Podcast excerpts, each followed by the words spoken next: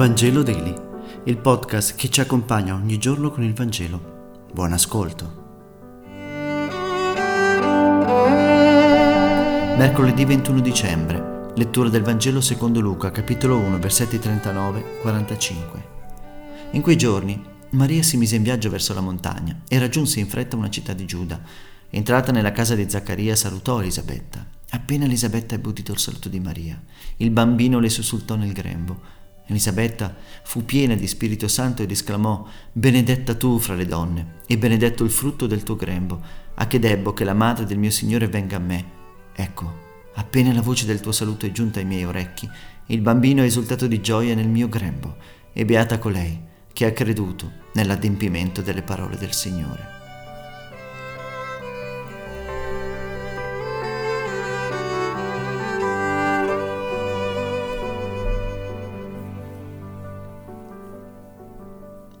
Sono sempre più convinto che il brano dell'Annunciazione, come dell'incontro tra Maria e la cugina Elisabetta, dovrebbe essere un brano commentato dalle donne, anche perché c'è una profondità che probabilmente noi non riusciamo a cogliere.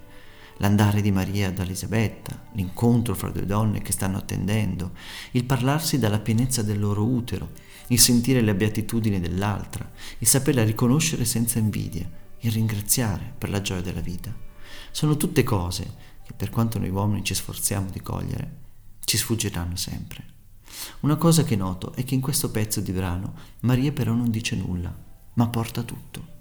La testimonianza della fede non è infatti un gran parlare, è un silenzio ma amoroso e gioioso. Non monta in superbia, ma va dalla sua parente che ha bisogno, parente che è al sesto mese ed è anziana.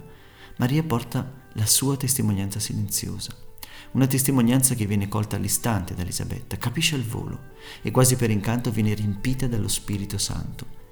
La testimonianza, l'annuncio della buona novella, non è un insieme di norme e di cose da dire, è una pancia da far parlare, è un utero da far esultare, è un bambino che, che scalcia di gioia e danza dinanzi a colei che porta l'arca della nuova alleanza, come Davide danzava dinanzi all'arca dell'antica. Il saluto porta la pace che non è la pace dei defunti, ma è una pace che sconvolge il cuore. È quella pace che noi sentiamo quando un amico ci fa visita.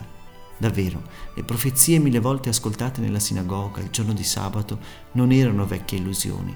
Davvero il Dio dei padri è colui che vede la sofferenza e interviene.